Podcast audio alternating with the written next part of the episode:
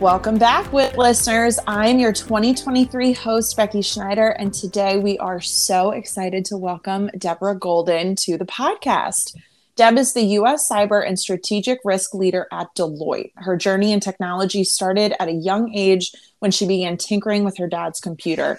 And from there, she garnered an insatiable appetite for discovering the how and why behind the way things work in a world increasingly fueled by all things digital. Fast forward to today, Deb now leads a team of more than 8,000 professionals with a purpose driven leadership style, focusing on creating opportunities for other women and people from diverse backgrounds in STEM and cyber fields.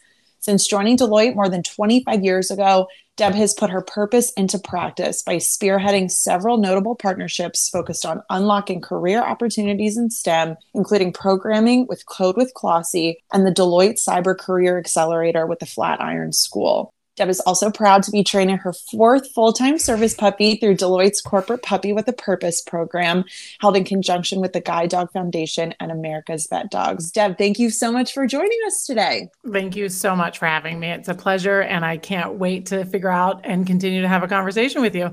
Awesome. Yeah, let's let's just jump right into it then. So tell us a bit about yourself, where you're from, and your current work and position at Deloitte. So you covered a lot in the intro. So thank you. I'm going to have you do my intros a lot more because that was amazing. So thank you very much for that. Um, and as you mentioned, I am the US Cyber and Strategic Risk Leader, as well as our Cyber Strategic Growth Offering Leader here at Deloitte. I've been at Deloitte a little bit over 27 years. I did work for another contracting consulting organization for two years straight out of school. And it's interesting because I had this question last week. Somebody had asked me, well, did you go to school for computers or where did you did you think you'd be here and candidly i did not think i would be where i am today but i've always had the drive to want to learn and to want to learn so much about basically what might have been complex or really challenging problems and so yeah.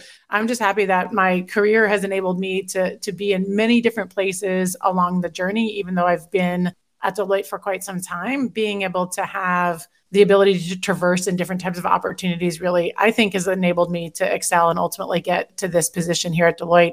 Perfect. Awesome. So you've been at Deloitte. Obviously, you're talking about being at Deloitte for, for a long time. One of the cool things that we've been talking with guests about recently is that we're starting to see more folks spending long periods of time at one position. How have you managed to keep things diverse and keep learning new things I think it really is the the opportunity to be able to do different things. And, and, candidly, my career is truly based on my insatiable desire to learn. For me, the fact that I've been able to have so many different opportunities here at Deloitte that have allowed me to kind of pick at that sense of curiosity. And so it's not the same thing. My day job is not the same every day doesn't start the same, doesn't end the same way. It hasn't been the same position or opportunities in those 27 years. And so for me, particularly, that sense of curiosity, that sense of wanting to be able to, to solve for challenging and what may seem like insolvable problems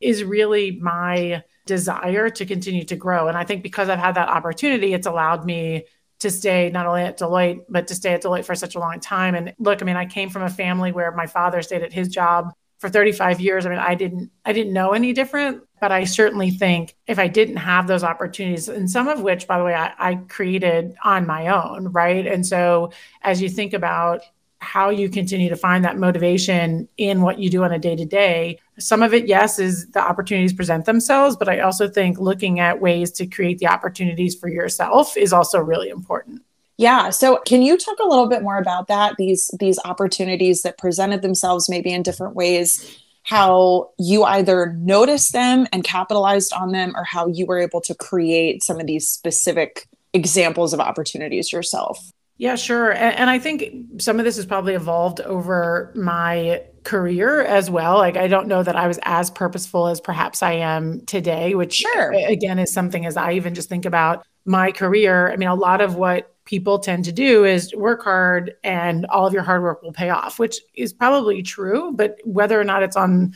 the time continuum that you may expect, or you might want something different in your career. And so for me, really when I started off in my career, it was learn as much as possible. So even even if it was things that I didn't think I had an interest in. You know, the funny thing is, is when I started Deloitte a long time ago, th- everyone had to do audit rotation. And I didn't know if that was something I would enjoy. I have an undergraduate in both finance and management. I have a master's degree in information technology. I didn't think I wanted to be an auditor, but you know, that was part of the job. Go figure this out and go do this capability. And so for six months, I spent um, auditing apartment complexes, literally going around the US, counting apartments for vacancy yeah. that ultimately roll up into the general ledger. And I was like, wow, you know, love the travel, love meeting people, right. love what I'm doing, but not sure how this is applicable to my career. And flash forward to the very next project, which happened to be a cyber at the time security opportunity in a financial system and didn't want to leverage candidly what was i doing counting apartments the fact of understanding the general ledger understanding financials understanding how accounts payable and accounts receivable worked played into my ability to have my tech cyber role on that erp transformation job and so yeah. i think part of it is you might not even know the opportunity in front of you and so i didn't know counting apartments would be the impetus to learning financial systems. That would be the impetus to me doing tech transformation. That would be the impetus to me creating and evolving some of our cyber capabilities. But it was, again, back to that desire to learn and then figuring out what I can do with that. And what's interesting is, as I've grown through my career, thinking about how you could be more purposeful about the things that you want to create. I think as I as I look back on my career, a couple times during my career, I've kind of put forward a piece of paper, literally a piece of paper, where I look at it. And I said, "Where do I want to be two jumps from now?" And I always think about yeah. it in two jumps because I feel like we always think about something in the moment, like, and it's not so much about the role or the title, but like, what do I want to be doing that's satisfying to me yeah. in two moves? Because I also fundamentally believe when you're really good at something, a lot of people ask for your time and attention. And it's really difficult if you don't know where you're headed. Do I take this opportunity? Do I not take this opportunity? Right. How can I look at this opportunity maybe differently than I'm looking at it? And, or maybe more importantly, how is this opportunity and the people going to help me get to that thing I want to do in two jumps? And so that candidly keeps me grounded is when I can look at it and say, okay, these are the things, even if they sound incredibly bold like i want to go be the president next like whatever yeah. it may be um, if i think about like that's really what i want to be in and be honest with myself about the thing that i want to do then helping to navigate my career has been a little bit easier and it doesn't mean that it's always come to me so cleanly i mean i have mentors and sponsors that i go to and i ask for advice and i throw ideas against them as well but i think having that sense of at least the journey. And by the way, that journey might not exist. I may say in two hops, I want to be something that doesn't exist today. So, yeah. how am I going to help shape that or grow that or build that? And so, for me personally, that's been a, a big help, not only in kind of helping to define opportunity, but to create opportunity. And also, even tying back to your first question on how have I stayed here so long has really been because I'm constantly candidly looking at like what do i want to do next? Or how can i evolve? Or what's going to keep me excited? Right. And, and that journey i've sort of self-defined but i've self-defined with the support of others that are equally interested and invested in me. Yeah, I think that's such great advice because I think a lot of us get really caught up in the day to day of whatever current challenges we're facing. And it's hard to kind of carve out that time to look forward but I love that concept because you're right. How are you going to be able to dictate what you should and shouldn't spend your time on right now if it's not going to benefit the future you? Precisely. And sometimes I think you can't even see and we're both our best savior and our worst enemy, right? Because yeah. I think, particularly as females, we constantly want to improve. We constantly want to be the best version of ourselves that we want to be. We constantly want to show up the way that we expect of ourselves. And I think that's a huge value proposition, but I also think sometimes it causes us to get distracted because being the best version of ourselves doesn't mean saying yes to everything that comes your direction. Because again, if you are the best that you can be, if you are looking at providing help to others, if you are looking at how to grow and how to evolve, there's going to be lots of opportunities that come your way and or that you create. And so I think some of it is just even being able to weed through the noise so that you could find the yeah. most opt- optimal approach that you could possibly take. Yeah, I, I am curious to hear because obviously you are at the helm of a huge group mm-hmm. within a huge company, and, and it took a lot of work to get there. And you're you're obviously very well established in your career. But do you have any advice for maybe younger women who are starting to get to the point where they are being asked and they are starting to figure out what their talents are and their time more demands are being put on their time and they're realizing they have to say no but they're scared to yeah. do it for the first time and it's still a challenge. I don't know that that ever goes away. I, I think it's just different requests on your time, perhaps that that evolve over your career, over your yeah. journey. I do think part of it is understanding and being able to reflect.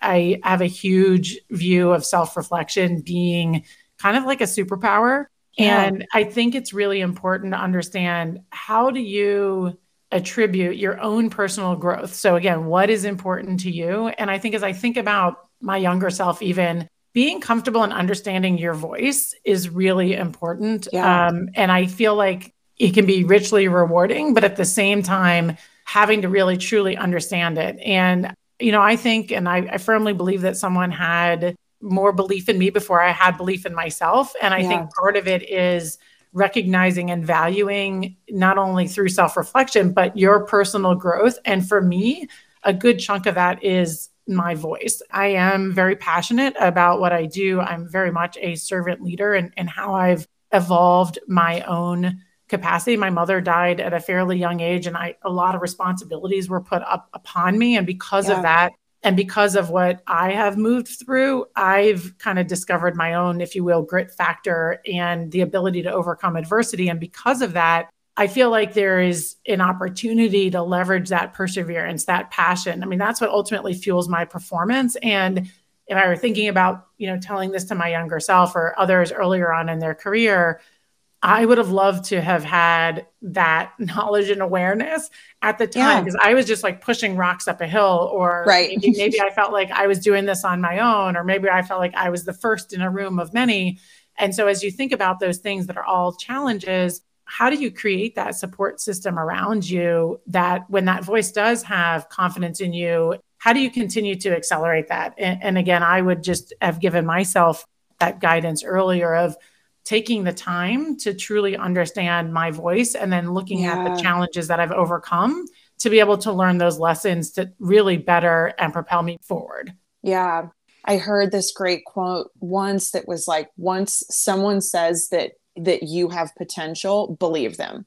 Don't second guess it. Don't try to talk yourself out of it, especially you were saying, especially as women, right? We have a tendency to kind of belittle ourselves and give in to challenges you know especially in the workplace it's dominated by men but believe somebody when they when they say that you have potential i want to go back to something that you said right in the middle of that that i that i absolutely loved you you mentioned grit factors mm-hmm. And i know that this is something that we had talked about previously but i i was hoping that you could walk us through your definition of of mm-hmm. grit factors and how that's helped you what that means to you yeah, absolutely. Um, and I think for me, my grit factor is my innate ability to adapt to bringing order to situational chaos. And I do t- tie that back to my mother dying at a very early age. And so for me, my older sister was off to college my dad was away for work. And so you know my responsibility was to to be there for my mom which i'm incredibly grateful for having that opportunity. But as a child going through that it's a lot of pressure to be able yeah. to to not only do that. And she was so adamant that i get my education and i continue to be a kid and that i continue to move forward but as i reflect on that situation you know part of what you need to do as, as a child learning to cope with death and mourning and looking at that is is how i've reflected on having a candidly a new definition of loss and mourning. And i think because of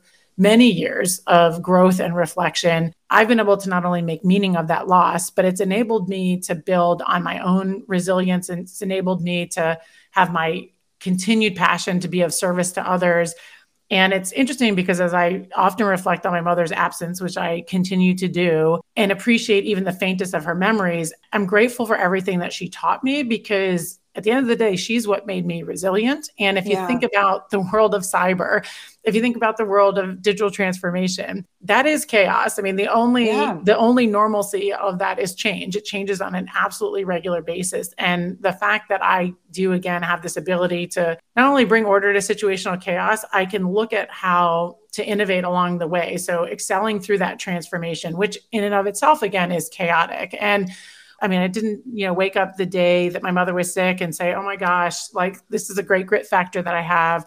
I mean, I obviously went through grief and suffering and loss, yeah. but because of the self awareness. And candidly, what happened was one time I was running through the airport with a colleague. Like literally, we were late for a, a, flight. The flight was delayed. I mean, all kinds of you know what with travel. And I'm sitting there running, running, running. And this gentleman stops me. And he happened to have been one of my mentors. He stopped me and he said to me, he goes, Deb, I have seen you in the most chaotic situations. You sit and talk about things from a political perspective. You talk about breaches. You talk about with the most senior CEOs. You're talking with executives. We're running through airports, and you seem to be super calm in chaotic situation. And it took him saying that to me to be like, hold on a minute.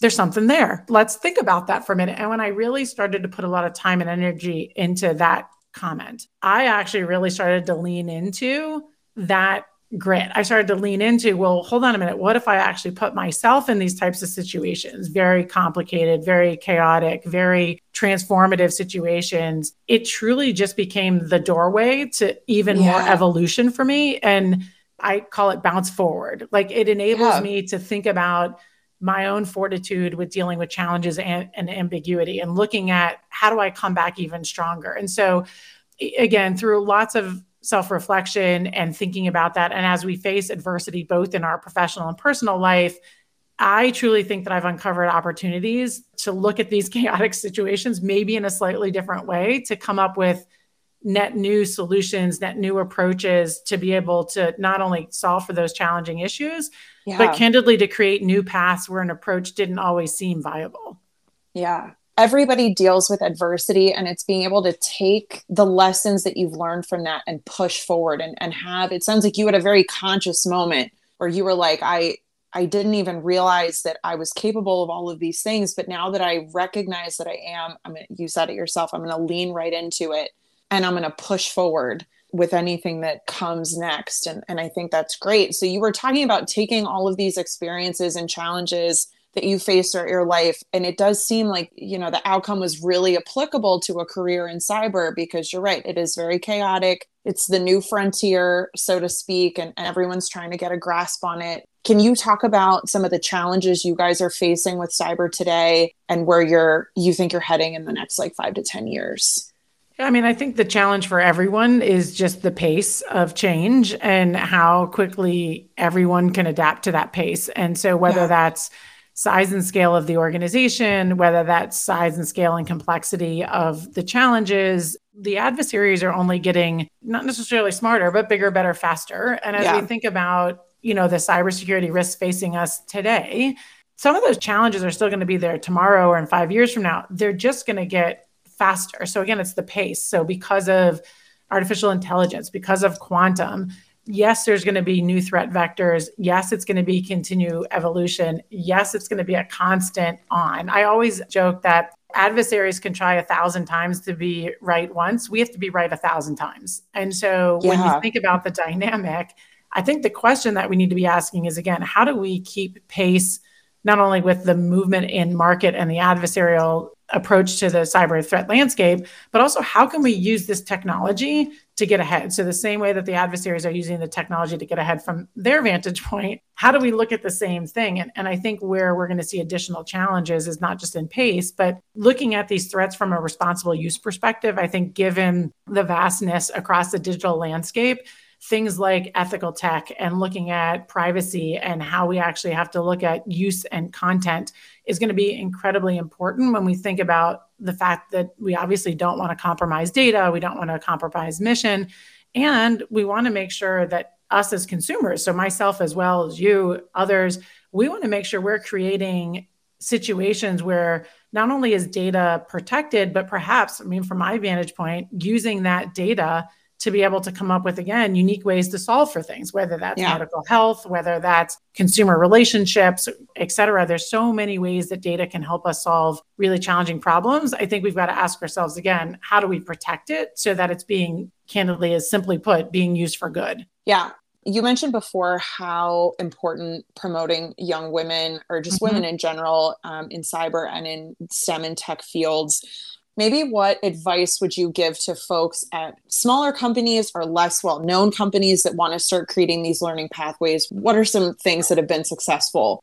We have such a endless and boundaryless business and workspace yeah. that encouraging people to stay ahead of these challenges is is an opportunity. Again it might not exist today. There there are plenty of places where there's still a very traditional approach to training. And, and candidly, we're asked those questions a lot. How do we think about even just starting? Some people are like, I, I don't even know how to. So start with something small, come up with a new training approach, add in a new upskilling or reskilling. There's plenty of places that also offer like certifications or looking at just even understanding what your current retention is to figure out, you know, where do we have challenges? How do we find focus? I think this topic can become very overwhelming very quickly because it is such a challenge that everyone is trying to change, let alone throw in things like artificial intelligence and machine learning and metaverse. And now we've got a whole different set of demands that we're trying to right. put on how we influence. If you simply look at the challenge today for any organization, big or small, these challenges have evolved in a way that, again, the technology landscape is so complicated and so disruptive that having even one net new training skill or one net new capacity is not only going to keep your resources and your professionals educated but also probably interested and excited i think it's going to also open up you know an impact and you'll see an impact with just one small move so again just yeah. creating a class creating an ecosystem creating a relationship with somebody else creating an opportunity to do on the job training creating an understanding of what is your diversity population and holding yourself and others accountable to making a change. You use the word ecosystem a lot, which I hmm. really mm. like. And part of that ecosystem, you're right, is building up new skills, having that talent pathway, bringing in people who can learn quickly and, and adapt. But I think part of that is also fostering those people um, mm-hmm. that you've already brought in and making sure that they're continually growing and learning. And I think You've touched on mentorship and how important your mentors were to you. Can you talk a little bit about how you have brought that concept of mentorship into this ecosystem and how important it is? Sure. I mean, I mean, in both internally and externally. I mean, and, and what I what I just mentioned around understanding where your challenges are is exactly what yeah. we've done. So, with large at Deloitte, we have the DEI transparency report where we have taken a very active and public view of what is our diversity? How are we looking at diversity? How are we enabling that et cetera? I specifically have also done that uh, within our us cyber and strategic risk business. So understanding again where are we looking at it from a diverse perspective? How are we looking at it from that perspective? And then where can we look to you know make this a little bit stronger? And i am super proud of a lot of things that we've already had underway in order to help with that talent ecosystem. And by the way, that's also what's enabling mentorship and growth. And so, two specifically, one is around a train to hire program that we call the Cyber Career Accelerator. Mm-hmm. So, looking for individuals that, again, looking at the skills they bring that are non tech, non cyber, and how do we create those pathways and access but also to your question how do we create the mentorship because it's not just about getting you the skills and getting you into the organization it's now how do we create that ongoing mentorship to provide that feedback and that engagement and that I'm here for your success relationship. And so I'm, I'm very proud to say that we've got a handful of pilots that we've done and we've executed quite extensively across the business in some very technical fields like cloud cybersecurity, detect and respond as we think about threat intelligence. And we've created that capability. And what I'll tell you is the individuals that are in those programs have also now become mentors to other individuals in our next program. Yeah. So it's, it's sort of about creating the opportunity and then creating the pathway for them to then pay it forward, which, by the way, for all of us has really been very, very rewarding as we think about giving back to one another. And there's another program that, again, I'm, I'm very proud of because we started it many years ago, is looking at things around autism at work and yeah. how we want to leverage neurodiversity in skills where we know that that will be exemplified. And then also, again, building a mentorship and support program around that so that, again, it's not just about how do we get someone in the door, how do we cultivate that? How do we build that? How do we create a culture that's going to enable that growth rather than competing in scarcity? It's it's really looking to create that and I use the word curating and cultivating that experience so that we have individuals not only build and stay and grow, but want to pay it forward and do similar things for others that, that was allowed for them in that opportunity. I struggled for a long time with how can I give back? How can I do something different? I come from a military background. I've had relatives who have served, actually received the Purple Heart and the Star wow. of Valor. And I literally was like, I've got to figure out a way to to give back. And I and I researched and I ended up finding the Guide Dog Foundation and America's Vet Dogs. And really was like, what better way? And I love puppies. So what better way yeah. than to spend my time with dogs while I'm on the road? Um, but more importantly, as I have learned over time and getting to spend time these these dogs will go to a, a veteran or first responder free of charge for the rest of their lives and as i spend time with that community and understand even more so the challenges that they face every day the fact that i can do something to help their lives in a way that they've yeah. been able to protect our freedom is something i will cherish and i always say this I learn more from these dogs and the situations that I'm in than than I could ever teach them. And so it really has been such a huge impact on my life. It's been a huge impact on being able to give back. And it's just been a way that for me has enabled me to find that like uniquely interesting yet strange ability to combine my personal and professional passion to really yeah. drive my purpose. Yeah. Deb, this was such a great conversation. Thank you for taking time out of your crazy busy schedule to join us today. Um, I know our listeners are going to get a lot out of this conversation because because I sure did, and so we really appreciate having you.